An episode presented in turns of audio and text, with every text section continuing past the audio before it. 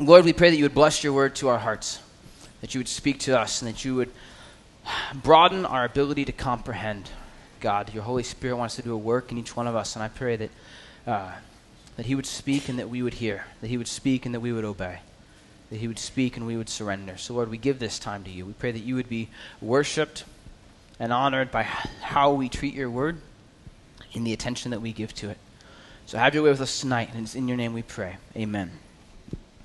So, the book of Titus is uh, just a, a phenomenal book of the New Testament, and with it we wrap up what's called the pastoral epistle. So, uh, you know, we, we break up the letters of Paul just in the New Testament. They're not sorted chronologically.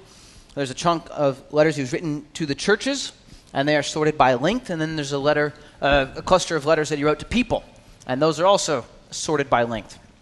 And so, uh, First and Second Timothy and Titus are what's known as the pastoral epistles. Paul is writing these letters to young pastors to encourage them in their calling. And Philemon, which we'll cover next week, uh, is written to a specific man within a specific church for a, kind of a specific purpose. But there's still a ton of application there. But Titus is a very unique book, and it's uh, it's it's great that we have the books of Timothy and the books of Titus because they're written to two very different personalities of minister. And we said, you know, we it, we said we say very routinely that everyone is in full time ministry. But sometimes, if you're not careful, you can look at someone that the Lord is using and you can say, well, yeah, but you know, I'm not really that personality or that, that type or whatever, and so I don't know if the Lord's going to use me in that way. And the reality is, the Lord may not use you in that way. The Lord wants to use you in the way that He created you to be used. He designed you for a purpose. And so, if you spend your life trying to copy someone else's ministry, you're setting yourself up for frustration. But we get a beautiful contrast in the book of Titus with the books of 1st and 2nd Timothy, and that is two separate pastors, two disciples and interns and full time ministers who had come up through the ministry of Paul who have very different personalities. Okay, and, and we can glean this from reading their books, the, reading the letters and what Paul felt was necessary to encourage them in. So when Paul writes to Timothy, he says, Hey, you know, be strong, don't be afraid. Usually we say don't be afraid to people who are afraid. Hey, I know you've got bad stomach problems all the time, so we can deal with that too, right? Hey, you know, just there's a gift that God gave you. Don't be scared to use it. You just just grow in your gift, use your gift, you know, walk in all these things. Paul gets to Titus, and it's just like a series of bullet points. One, two, three, four, which is a, incidentally for anybody who cares, that's a beautiful way to communicate. If you're ever like, like I understand there's a time and place for verbal processing, but if you want to get something done, or at least let me put it this way: if you want me to get something done for you, and you want to ask me for my help, if you can come up to me and say, Nate, A, we got a problem. B, here's the solution. C, can you do it? I can do that. But if you're processing what the problem is in real time, I will try and be as gracious as I can, but I, you've lost me. Okay, once you're processing it in real time, it's just it's not there. I'm, I'm like it's glazed over, and I'm waiting for the end of this of your processing, hoping that doesn't end with a question, uh, because I'm probably not paying that close of attention. And if we get to the end, and I'll be like, okay, so what you need is A, B, C. Okay. So Paul's going to write a letter to Titus, and it's very bullet pointed. And Titus is just a tough guy in a tough ministry. And he is just, you know, I read a news article one time that described a, a lawyer at a courtroom as a bulldog in a suit. And that's really what Titus is, okay? And, and we can infer that pretty safely from the context of Scripture because we know a couple things about Titus. One, Titus is a, a Gentile. He is not, Timothy was half Jew, half Gentile. His, his mother was Jewish, his father was Greek. Titus is a full Gentile. And Titus is the man who Paul takes with him when Paul goes back to Jerusalem to meet with the church there and to say, okay, I've been preaching a gospel of salvation by grace. I have been preaching that you do not need to be circumcised and you do not need to keep the Old Testament law in order to be saved. And I want to meet with you guys. I want to meet with the leaders of the church in Jerusalem to say, is this correct? And, and we need to know are, are, are we on the same page or are we on two separate pages? Titus is the guy Paul takes with him, which is a very uh, gutsy move for a guy like Titus to take. Because what that means is that Titus has now become the face of Christianity for all non Jewish believers. And these Jewish men are going to basically hear Titus' story and Paul sharing Titus' testimony, and I'm sure Titus kind of explaining his testimony. And as part of that, they're then going to make a judgment call about do all Christian men need to get circumcised in order to go to heaven? And Titus is in there, in that sort of inquiry as an uncircumcised man, knowing if they give me a, a no vote, I'm about ready to go get some plastic surgery. And so that takes a certain level of boldness to say, yeah, I will walk, I'll, I'll walk the however many hundreds of miles to go with you, to put myself at risk of very real physical discomfort, but also spiritual discomfort. And, you know, you could seriously damage my relationship with Paul. Um, but I'm going to do it for the sake of the gospel. We also know in the city of Corinth, Paul talks about through his letters there that he had been there, Apollos had been there, Timothy had been there, Silas had been there. And the church of Corinth was just a very difficult church. And what happens is Paul sends Titus.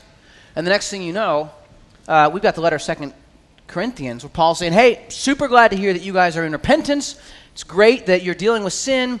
And now we can kind of move forward. Because when Titus showed up, he was not there to play games. Titus was there to make sure that you understood that God had called you to something, and this was not God's church for you to mess around with. And so Titus is just a tough guy in a tough ministry. And as Paul writes this letter to him, he says, Okay, I'm going to give you some bullet points. One, preach the gospel. Two, appoint elders. Three, exhort the church. Four, don't forget the gospel. Grace be with you. So it's just like a kind of, you know, a boom, boom, boom, boom, boom letter. And it's a rapid fire. Paul is going to just go for it. So he opens up. Chapter 1, verse 1 Paul, a bondservant of God and an apostle of Jesus Christ, according to the faith of God's elect and the acknowledgement of the truth which accords with godliness, in hope of eternal life, which God, who cannot lie, promised before time began, but has in due time manifested his word through preaching, which was committed to me according to the commandment of God our Savior. So, Paul's introduction. Paul is writing this according to faith, knowledge of the truth, and hope. And those are things which God has made manifest, he says, through preaching. The faith, hope, and knowledge of the truth are things that God wants to make manifest to his people through preaching, through teaching. The role of declaring the word of God is, is a very important role. And that's not exclusively a role that someone in a, in a quote unquote pastoral position gets. That's a role that every one of us carries. We're all full time ministers. We all are given opportunities at various times and various places to preach the gospel. Because we carry within us the same things that Paul carried the hope of eternal life, the knowledge of the truth, and the faith that we have through Jesus Christ. Verse 4 to Titus, a true son in our common faith, grace, mercy, and peace from God the Father and our Lord Jesus Christ, our Savior. So, again, like all of Paul's letters, grace and peace. And they're always in that order because you always receive peace as a result of grace. It never goes the other way around. And in all of his letters to pastors, he includes mercy. Because being uh, a person in a pastoral role, we're told, comes under a stricter judgment. Because we're all accountable for what we do with what we're given. Right? And so if I stand up here and say something horribly blasphemous, you're responsible to not take it to heart. But I'm more responsible for having shared it in the first place and having put you in a position where you now have to make the judgment call about was that true or false. So it's not an excuse for someone who's not in a position of leadership to say, oh, no, no, it's, it's his fault, it's her fault, whatever but it is a requirement to understand you, you're going to be under a, a, higher level of accountability. And so any, every pastor needs mercy, needs to not get the things they deserve because every pastor says stupid things. You give, you give somebody uh, an hour a week, every week, for just a, a, you know an indefinite period of time, they will say something stupid. You can just kind of wait. You know, different ones are going to say different stupid things at different times, but it comes. It's just kind of it's part of the territory. A pastor is going to say something horribly stupid, and lest you worry, don't worry. Somebody will fill him in on that fact, right? It, it's always you very rarely get away with it long term, but pastors need mercy. And Paul goes on in verse five. He says, "For this reason I left you in Crete, that you should set in order the things that are lacking, and appoint elders in every city as I commanded you." So Paul has started a ministry on the island of Crete. And he says, as he's, he's wrapping up, he's leaving. He says, I can't leave this. This is, this is, this, these people are not in a position where they are ready to be left. I need to leave a man in charge. Titus, you look available. Here you go. You wanted a job, Titus? Here you go. Your job is to set in order the things that are lacking If something's not right, fix it. And appoint elders in every city. You need to raise up men of authority who can lead the church. And now he's going to give a list of criteria, and you could say these are qualifications for the role of an elder, and that's true.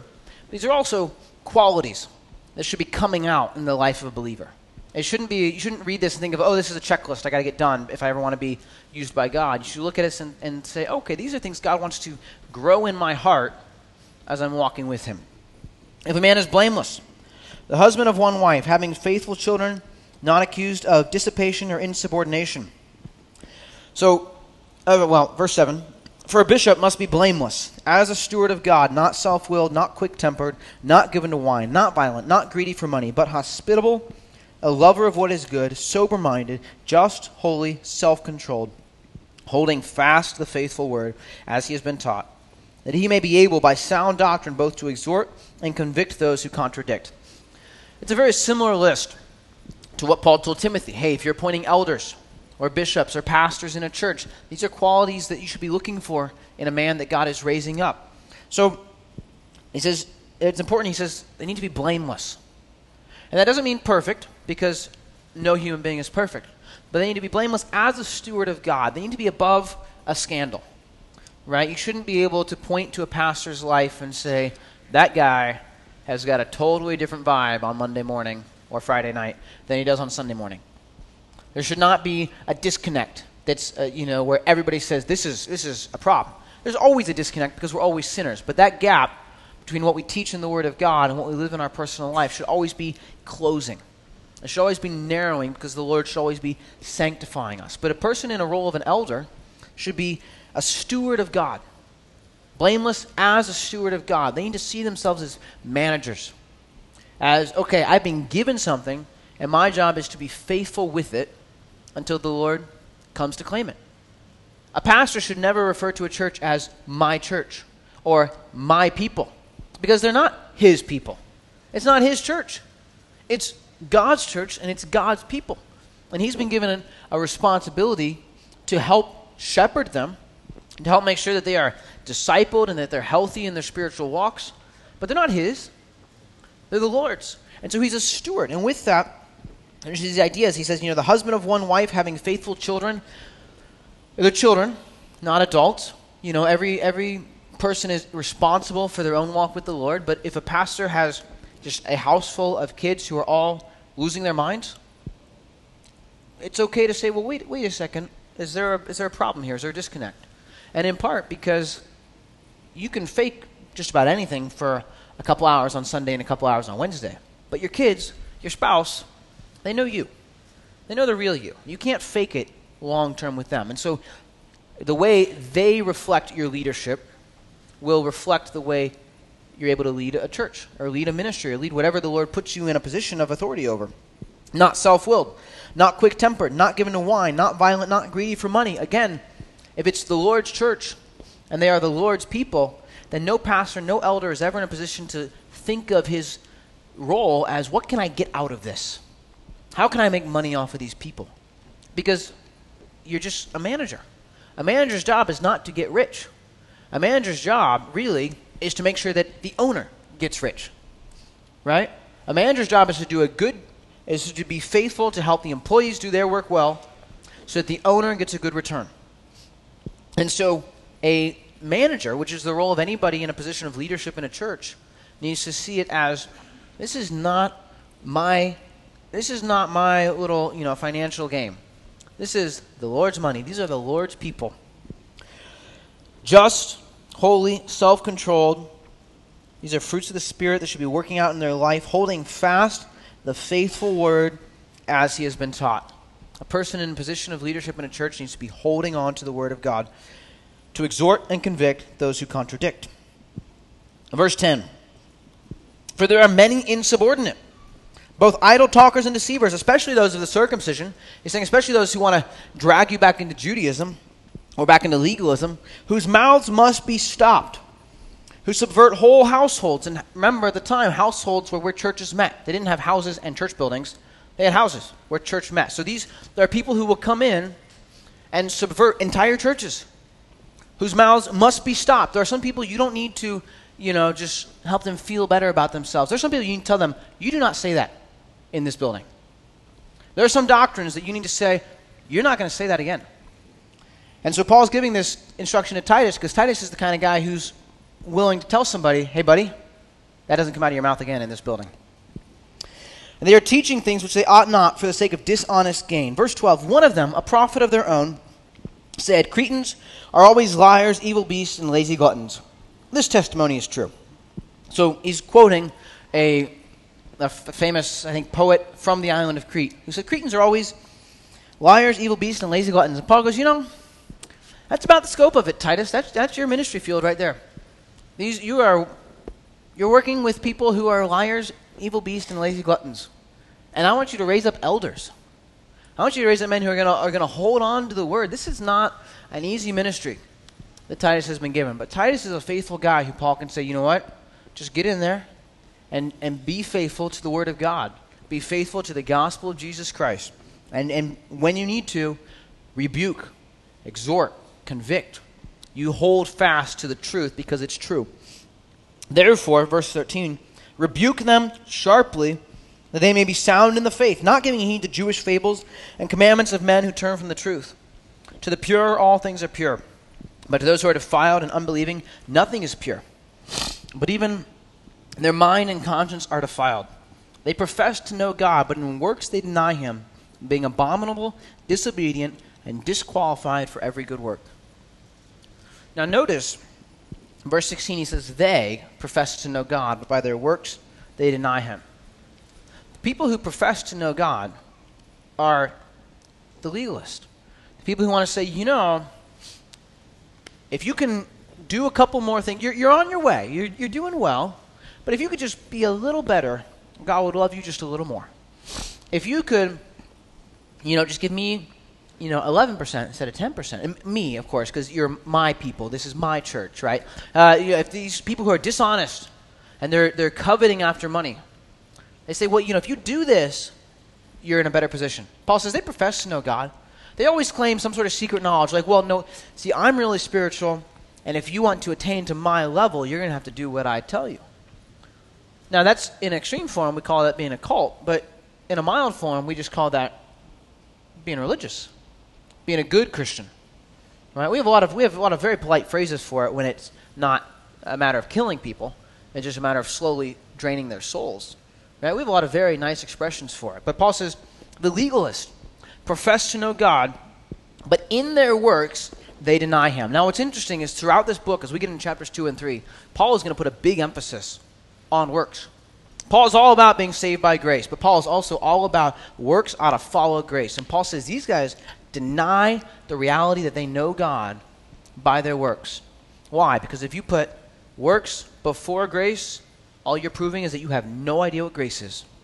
The same way, if you try and gain peace before grace, you do not understand the concept of grace. If you say you're going to receive the grace of God by what you do, all you're demonstrating is that you have no idea what the grace of God is that we're talking about. So there are legalists who will profess to know God, and they're defiled and unbelieving, so nothing's pure. Nothing is good enough for them.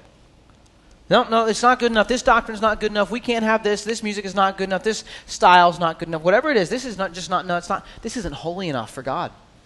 Right? There's all kinds of great ways to spin it, but oh no, I'm sorry, that isn't good enough for God. Would you really want to give that to God? And they're denying the reality of God by their works. Their works disqualify them. The thing that they think is making them approved in the sight of God is the very thing that is disqualifying them from service to the Lord chapter 2. We're going to read all the way down through verse 8, and then we'll go back and, and break it down piece at a time. But as for you, in contrast to the false teachers, speak the things which are proper for sound doctrine. Let the older men be sober, reverent, temperate, sound in faith, in love, in patience. The older women likewise, that they be reverent in behavior, not slanderers, not given to much wine, teachers of good things. That they admonish the young women to love their husbands, to love their children to be discreet, chaste, homemakers, good, obedient to their husbands, that the word of God may not be blasphemed.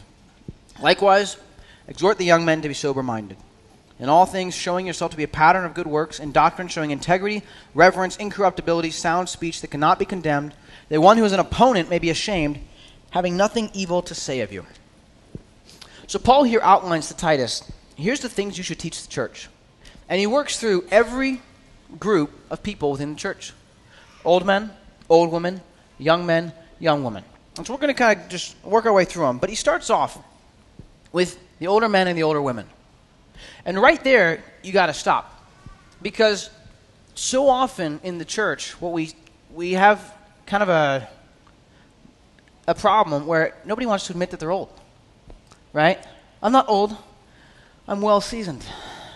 I'm mature. I'm so, whatever, you know, you give it a name, but deep down, we all know the reality, which is that you're old. But here's the problem, and this is why I really want to stop here. And this is, uh, I think the Lord put this on my heart, and so I think this is important. And that is that when we have this idea that no, it's somehow bad to admit that you're old, that's a worldly idea.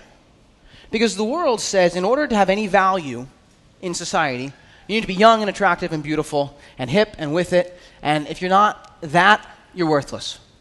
And so the world is happy to just kind of tuck old people off to the side, right? Move into a retirement community, get with all your 55 and over friends, and then move into a nursing home and get with all your, uh, you know, your senior citizen friends, and we'll just kind of get you out of sight, out of mind, because you're a drain on society, anyways. That's the world's perspective on old people. The world has no use for old people. And so if we're not careful in the church, if we let that idea creep in, then all of a sudden, you know, I mean, young people have the energy they got the drive. They're the ones who are going to go out there and really, and they're the next generation anyways. They're the ones who are going to be effective in, in reaching the lost. So, you know, I mean, we have a, you know, a seniors ministry, but really, you know, I mean, even in churches, people in leadership complain about who? They're old people. Because the old people are always complaining about them, right? They don't like the music, they don't like the clothes, they don't like any, something about the church, and so you know what? They're going to complain about me. I'm just going to complain about them. But that's not how the Lord sees it. That's not how the scripture sees it. The scripture sees being old as a status that should be exalted, as an honor that should be held onto. Being old is something you should be proud of. Okay? Proverbs says, The glory of old men is their gray hair, the glory of young men is their strength. It's okay to glory in something different and say, you know what, this is what I'm, I've been given. This is my season. This is my opportunity. And especially if you go back in your mind or in your Bible, that's an option too but I forgot to look up the exact verse, so it might take me a second here. In the book of Acts, chapter 2, the Holy Spirit falls upon the church. The church is born on the day of Pentecost. And Peter stands up and he's given a sermon. And he says, What's happening here is the fulfillment of what the prophet Joel spoke. And we'll be there in a couple months on Sunday mornings. But Joel said, It'll come to pass in the last days, says God, that I will pour out my spirit on all flesh. Your sons and your daughters shall prophesy, your young men shall see visions, and your old men shall dream dreams. Joel says the mark of the Holy Spirit on a young person's life is that they'll have vision, and on an old person's life is that they'll have dreams. And that's a reversal of the natural order. Because young people are the dreamers. Okay? Young people have dreams. And, and, when you're young, there's varying levels of, you know, exactly how sinful are your dreams and how selfish are your dreams. But young people are sort of known for being dreamers. They got their head in the clouds, they're, you know, a little impractical, a little hard to kind of tie down, but they're the dreamers. And the mark of the Holy Spirit on the life of a young person is they're going to have vision. The young person whose life has been surrendered to the Holy Spirit is no longer about my dreams. They're about, you know what, the Lord has given me a call and I want to walk in it faithfully. And so I need to put myself in a position where I'm growing, where I'm surrendered to the Lord, where I'm dealing with sin in my life, where I'm moving forward in growth because God is calling me to something long term. The mark of the Holy Spirit on a young person's life is vision, but the mark of the Holy Spirit on an old person is dreams. And when you think about old people in general, that's not what they're known for, right? Old people, to their credit, a lot of times they kind of have vision, right? At that point, you know, if your if your money's pile it up enough, you're investing in, you know, slow but steady stocks. You want to grow it, you know, two or three percent a year, just something nice and steady. No need to take big risks. Maybe save up a lot. You're, you're getting your will set in place. You want to hopefully bless your kids and leave them an inheritance and say, okay, you know what? I want to pass this on to the next generation, but really I'm just kind of coasting out. I want to make sure I don't run out of money before I die, but other than that, we'll just kind of kind of hold steady.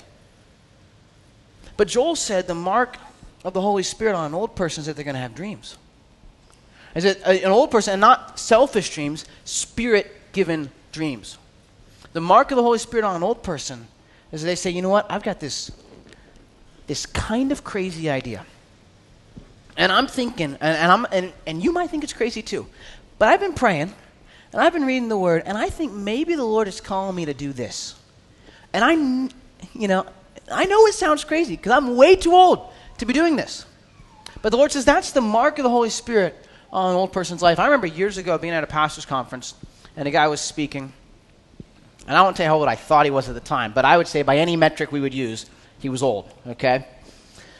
And the guy said, My wife and I started praying years ago, Lord, we want our last years to be more fruitful than our first ones. This is a guy who had been pastoring for decades. He said, and the Lord started giving us a burden for England. So we handed off the church to some, uh, the, he had been pastoring a church here in the States. He said, We handed off the church to somebody else who the Lord raised up, sold pretty much everything we owned, landed in England with four suitcases. We started a church in London.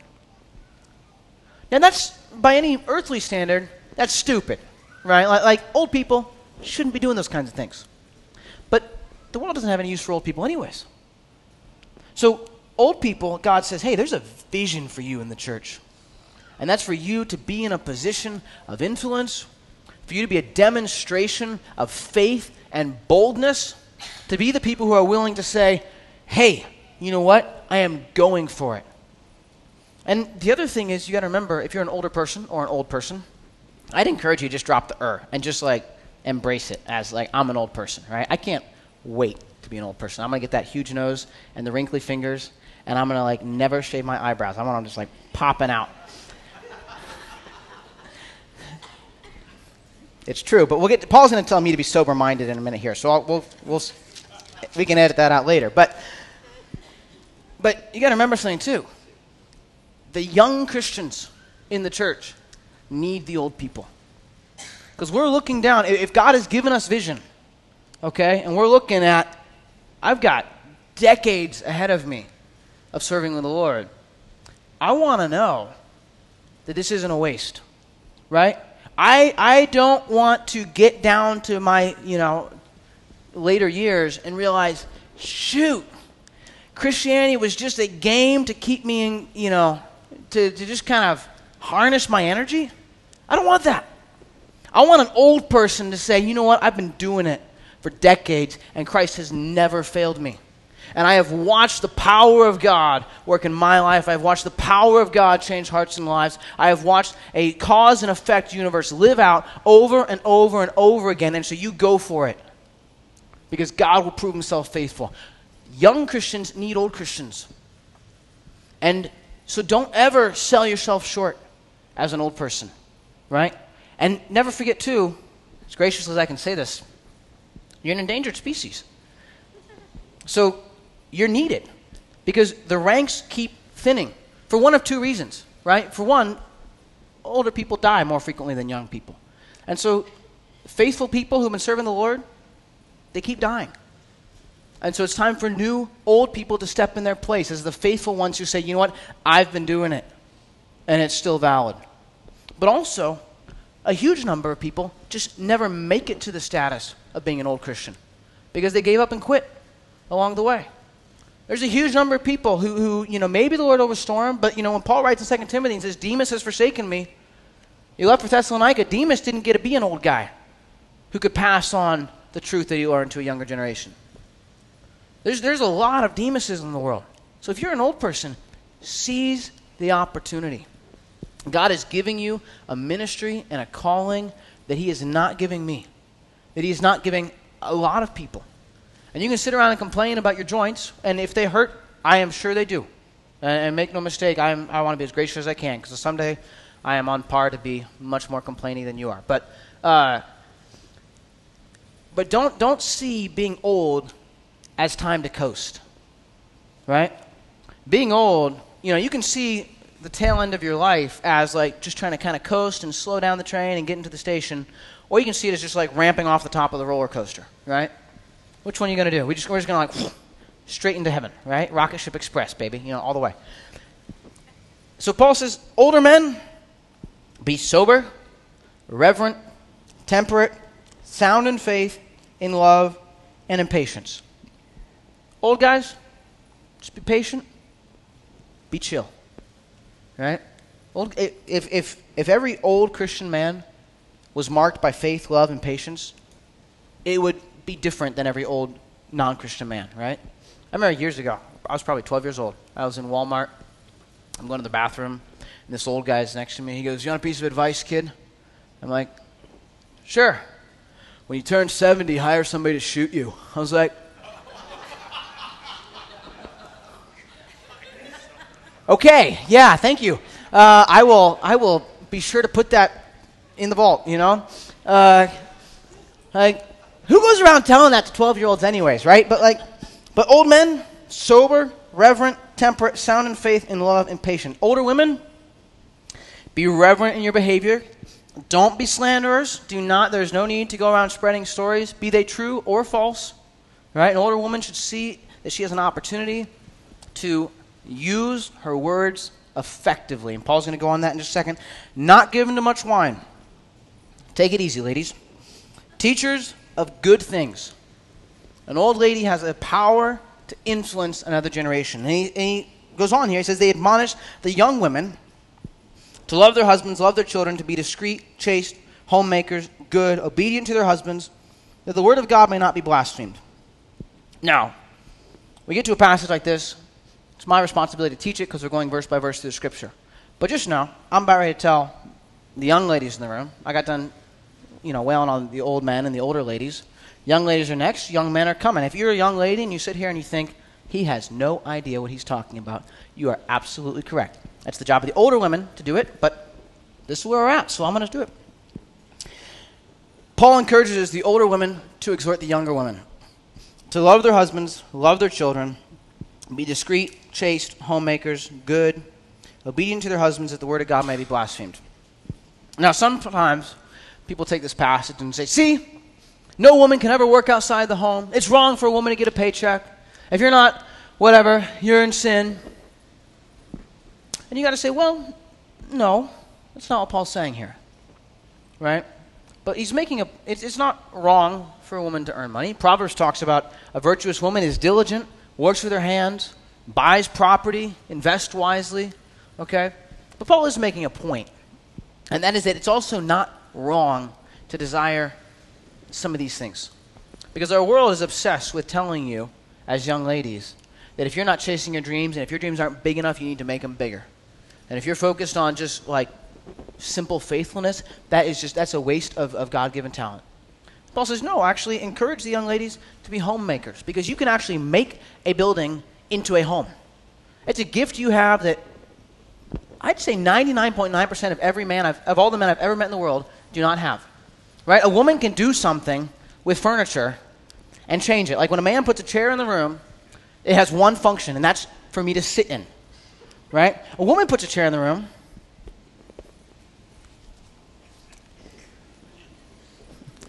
And starts considering, like, uh, like what's the, why tweak it? Because it, it changes the atmosphere. And a man's like, the atmosphere, what?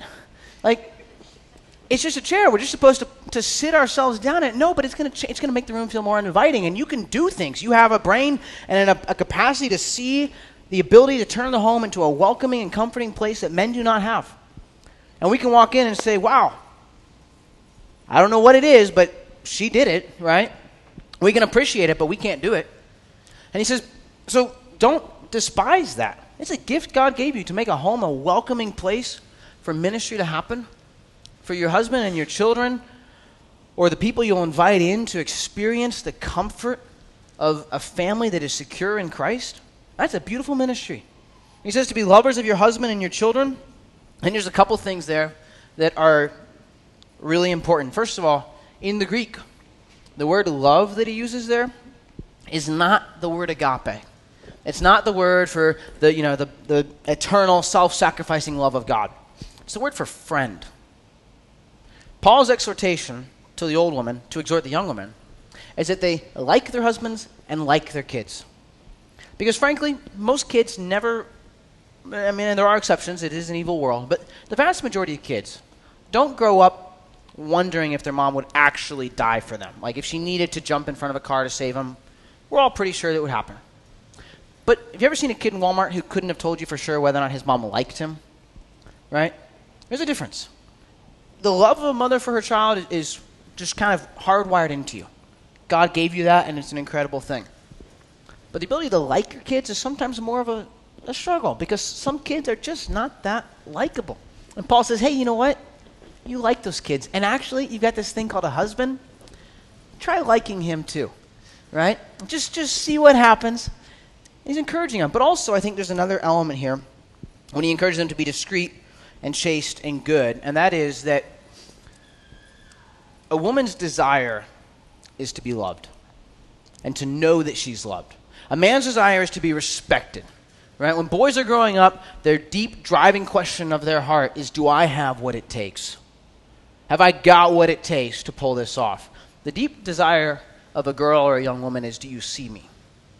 Am, am I, am I worth loving?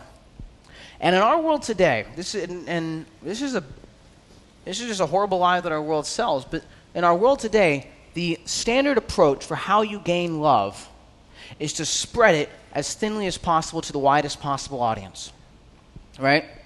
If, if you know, if a provocative picture that you post gets you an extra 300 followers, then that means you're, you're on your way. You're finding gratification. No, it doesn't. You spread love thin, and love cannot go deep. And, and I'm, I'm a man, pretty, pretty solidly. And so I have no idea exactly how the female mind works. But I've never really met a woman who I felt like wanted to be loved in a shallow context. Women want to be known in a deep context. And so there's an exhortation here, I think love closely and love deeply. Right? Don't, don't sell your love to the cheapest bidder. Right? Take it and apply it deep and close within the family, within the home, and let there be a depth to it that will bring you a much greater satisfaction. Verse 6. Paul goes on, he says, Likewise, exhort the young men to be sober minded. And that's the end of the list. Young men, Paul evidently just felt like I'm, I can not overdo it for them. I'm just going to try and like break it down. Bullet points will be too complex for the young men. So we're going to have a bullet point. All right? Young men, be sober. That's it. Young men, Paul says, take it seriously. Live like this matters. Life is not a game, okay? And as you're growing and walking with the Lord, this is not a chance for you to have fun. There's, there's a lot of joy in walking with the Lord. Don't, make, don't misunderstand me. But life is not about you having fun, okay? You were born into a war. And, and God has given you, as young men, certain desires and certain drives and even certain physical abilities because you were built for war. God did not come, Jesus did not come and, and live and die a perfect life so you could be nice and safe and playing video games. He came and lived and died so you could be dangerous. You could be dangerous. You want to go to war, you want to kill something, put your flesh to death. Go to war. You got an enemy who hates you, who wants your soul. He is coming after you. Take it seriously. He is not in the mood to play games, so don't play games back. Young men, live like you're in a war because you are. And if you have the physical capacity to grow and protect in a physical context the people around you, there's nothing wrong with that. That's a great gift from God. God gave your ability, your body, the ability to build muscle better than a woman's body. Your bones are going to be thicker and stronger than a woman's bones okay? Your body can use oxygen more efficiently than a woman's body. You can form a fist. And it's a dangerous thing because you can use it for yourself, but you can also use it to protect people because it's a dangerous world, right? It's a, it's a, it's a dangerous world. And so if you're a young man, it's important to understand take it seriously. And, and there's an incredible call that God wants to have for your life. God is always looking for more men. There's a lot of women in the kingdom of God. And there's a lot of men who act like women, who need to suck it up and learn to be men. But if you're a young man, Paul says, understand that you were created for a purpose. God did not give you the same role in the church that he gave young women. He wants you to have vision, to say, I am in this for the long haul. I am in it until the end. I am going to push, push after this goal. I'm going to war for the rest of my life, and I'm going to live like it matters. Verse 9, he goes on, he says, Exhort bondservants to be obedient to their own masters, to be well pleasing in all things, not answering back, not pilfering, but showing all good fidelity, that they may adorn the doctrine of God our Savior in all things. Bondservants are slaves, okay? And, and we've talked about before in the Roman world, the majority of the population was slaves, and some of them were more like slaves by conquest, what we think of in the traditional context, but a, a large majority of them, or a large percentage of them, were. Uh, slaves for economic reasons. Really, very much like employment today. And so, anytime you're looking in Scripture and you read a verse that applies to bond slaves, you can apply it to your employment status. So, if you're employed, be obedient to the people who are over you. Be well pleasing to them. Don't answer back. Don't pilfer. Don't rob from your company, either in stealing money or in stealing time.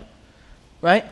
You give them a good day's work for a good day's wage. Don't give them a lame day's work. That's theft. And it may not land you in jail, but God sees it as theft. Don't pilfer from your work. Showing good fidelity, good faithfulness, that you can adorn the doctrine of God our Savior in all things. You can decorate the gospel. Working diligently is like putting ornaments on the Christmas tree of the gospel. It makes it more beautiful, it makes it more appealing.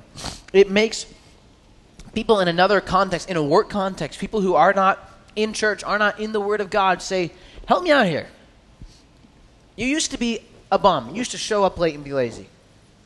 And now you're like, you're working diligently, you're not lying, you're, you're, you're actually living like it, like your job has some value or like you want to take it seriously. What happened?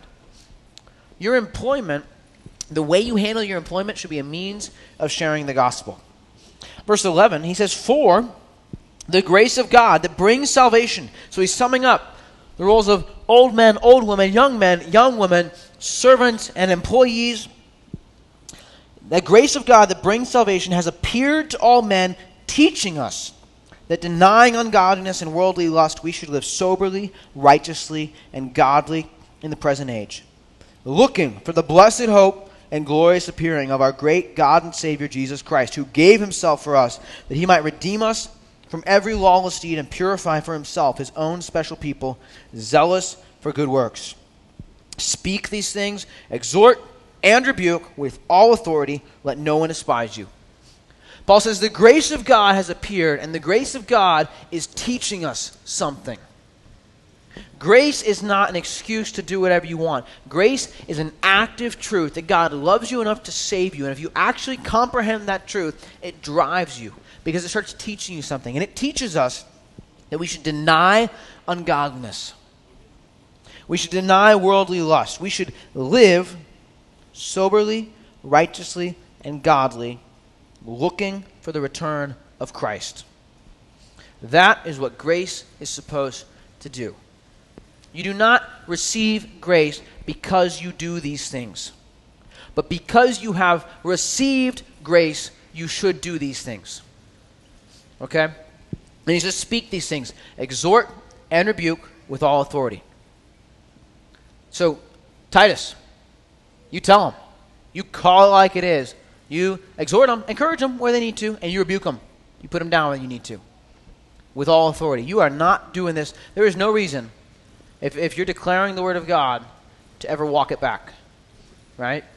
Sometimes a pastor can take a verse and he can give you so much context and Greek grammar and, and, and well, you know, application for today that he can just he can neuter a verse. He can take all the passion and all the truth out of it. And Paul says, Don't you do that. You do this with all authority. When Jesus was on earth, says the people marveled at him because he taught with authority and not like the scribes and the Pharisees. Jesus did not teach like the religious leaders because his ministry was marked by authority. When Jesus said something was true, you didn't have to wonder if he actually thought it was true or not. You didn't have to wonder if you were going to later find out that he might have said it was true, but he didn't live like it was true. Jesus carried out his ministry with a level of authority that made people say, That's true. And so, chapter 3, Paul goes on. He says, Remind them, remind the church to be subject to rulers and authorities, to obey, to be ready for good work, to, to be ready for every good work, to speak evil of no one, to be peaceable and gentle, showing all humility to all men. So he reminds them to be subject to rulers. Now, again, this thing that Christians have always wrestled with. The Scriptures are clear that we should be in submission to authority. They're also clear that our highest authority is God. Right? So, so when possible, we obey the laws of our government. But if the government commands us to do something that God forbids, or if the government forbids us to do something that God commands, we disobey. We exercise civil disobedience. The government says you cannot declare that there are only two genders. Guess what? We're going to declare that there are only two genders. The government says you cannot assemble together as a church. You know what? Hebrews says, do not forsake the assembling of the brethren. We're going to assemble as a church. But, and this is really important, we're called to walk in submission whenever possible. But if you have to step out of that, if you have to exercise civil disobedience because you're submitted to a higher law, you do it showing all humility to all men. If you're going to exercise civil disobedience because there's a conviction in your heart that you cannot participate or fail to participate in a certain activity and still be in keeping with the Word of God, that is not a time to start insulting people. Right? If you, I mean, and you know, in our world right now, okay, I can say this pretty safely because I know most people in the room, but we have a president who very consistently makes very ungodly policies. President Biden supports policies that are unbiblical, that are evil, because they go against the truth of God's word. And that's a fact. And, I, and I'll stand here and tell you that. But if I'm talking about him, I'm going to call him President Biden. I'm going to show as much respect as possible. I'm also not going to stand and say, well, I, I, can't tell the truth because that would be not in subjection to the authorities because Paul said to respect all authority. No, no, no. It's evil to say that, that you can be whatever you want. It's evil to lie to young people and tell them they should change their gender and that will make them satisfied when it will not. But it's also wrong for us as Christians to elevate ourselves and say, oh my gosh, those people are all idiots because they don't know that there's only two genders. No, no, no, because. Because Paul goes on. Verse 3 For we ourselves were also once foolish, disobedient, deceived serving various lusts and pleasures, living in malice and envy, hateful and hating one another. No one is ever any worse than you are. Because we are all sinners. We are all equally in need of the grace of God. And so, if you have received the grace of God, you are not given the ability or the right to despise someone else for not having received it yet. You're never allowed in Scripture to put yourself in a status of, well, I received it. No, no. I was given it. It was given to me. I did nothing to receive it. And so I am never in a position to say, oh my gosh, that person's an idiot. I'm in a position to say, I am that person. I am ex- every bit as sinful and depraved and perverted and prideful and evil and wicked as that person. But the grace of God has made me into something new. I am a new creation by nothing that I have done and everything that Christ has done. And that changes our approach. That still allows us to stand up and declare truth.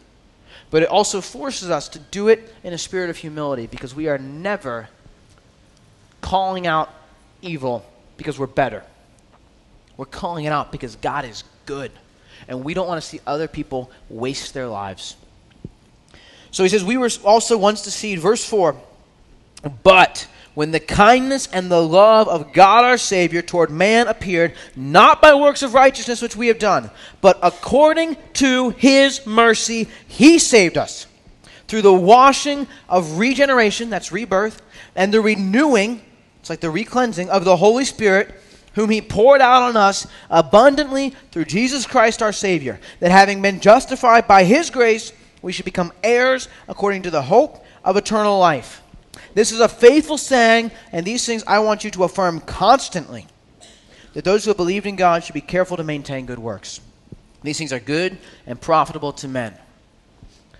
But when the kindness and the love of God appeared, he saved us not by any works of righteousness that we've done. And if that wasn't enough, he gave us, he didn't just save us, he gave us new life. And if that was enough, he continues to cleanse us because he poured out his Holy Spirit on us. How much? Abundantly. Through Jesus Christ. That having been justified by his grace. How much of this are we doing? None of it.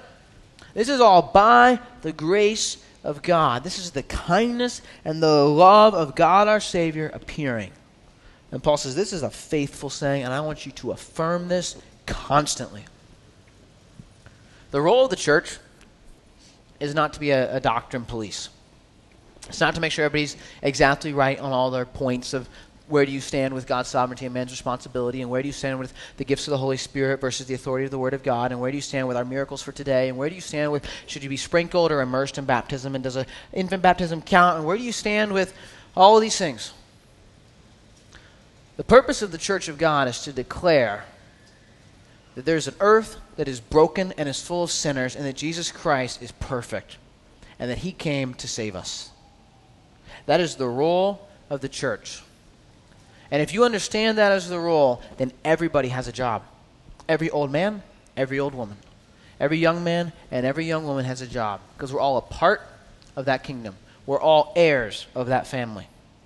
And we had nothing to do with it. Paul says, You make sure that you are talking about this all the time. The role of the church is not to fix people, it's not to be a fun place to hang out, it's not to be a good social club. The role of the church is to declare that Jesus Christ is King.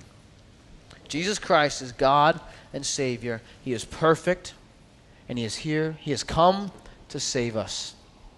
And we can have new life, we can have power, we can have victory over our sin because of what He has done. We talk about that, and we don't stop. And we talk about it again and it should become a little bit repetitive, but it should never lose its freshness. Because we sin pretty pretty regularly. You know, some of us are like high caliber sinners, right? So I'm always due for a fresh reminder of the fact that God saved me and that He's still working, right? I've never yet gone a week from Sunday to Sunday where I didn't need to be re reminded of it because I've always, I've always successfully sinned in between Sunday and Sunday.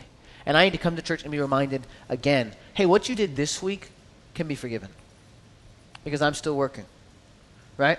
So it never gets old. It never gets, we never stop talking about it, but it never gets old. He goes on, verse 9. After telling Titus to affirm this constantly, he says, But avoid foolish disputes, genealogies, contentions, and strivings about the law, for they are unprofitable and useless.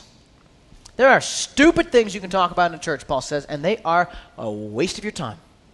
Reject a divisive man after the first and second admonition, knowing that such a person is warped and sinning, being self condemned. You notice that Titus and Timothy seem to have different personalities in their ministry? Paul says, listen, somebody comes into the church and he wants to divide the church with a, with a stupid doctrine, a foolish dispute.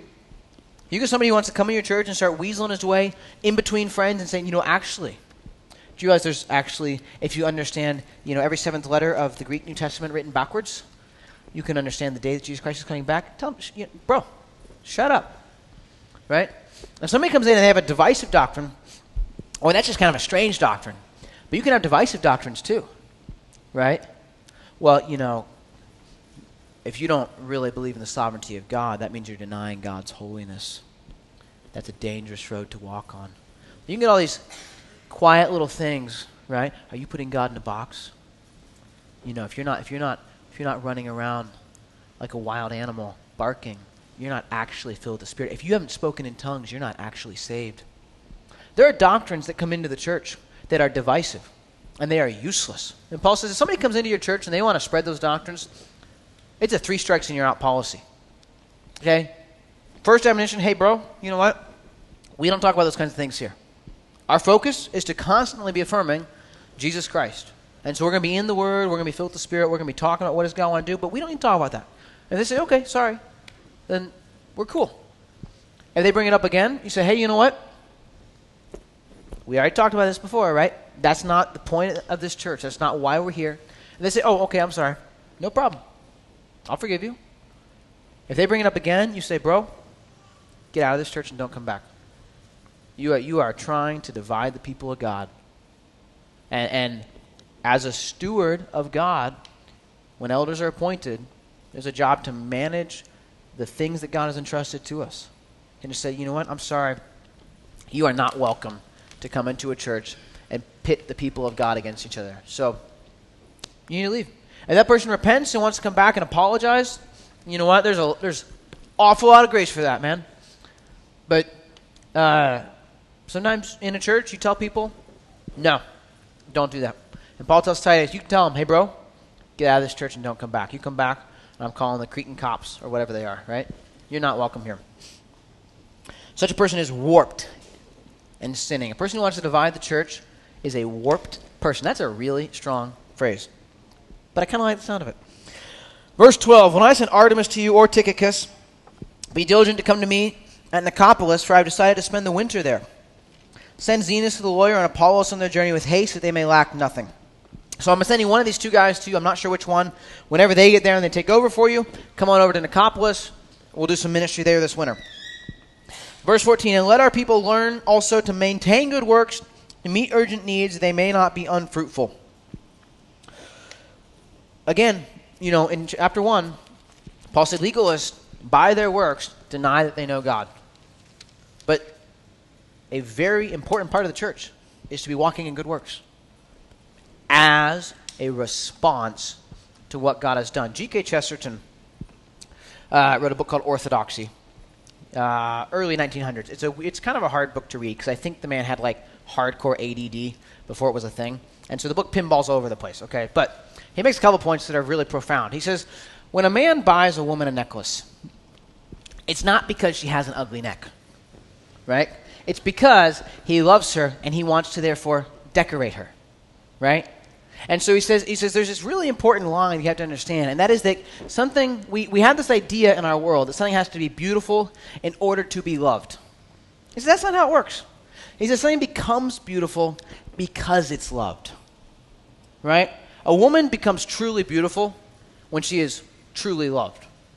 Right? He says, you know, Rome was not loved because it was beautiful, it became a beautiful city because men loved it. And the idea carries over into our lives God wants, you know, He says, you adorn the gospel with good works. You don't adorn it to receive the love. But because God loves us, He wants to make us beautiful as His bride. Because God loves us, He says, hey, let's, let's, let's decorate this thing. Right? And so let's put good works onto it because it's a beautiful thing. Because we've been made holy by the blood of Christ, God says, hey, walk in good works so there's not this weird disconnect between the holiness that you've been given and the holiness that you're walking in. Right? So maintain good works. Meet urgent needs. If there's problems, you can meet them, go for it. That they may not be unfruitful. Verse 15 All who are with me greet you. So maybe he ran out of space, you know. Everybody who's here says hi. Greet those who love us in the faith. Grace be with you all. Amen. Paul wraps up, once again, like so many of his letters. What do we need to remember? As Paul, you know, the final zinger from Paul is may the grace of God be with you.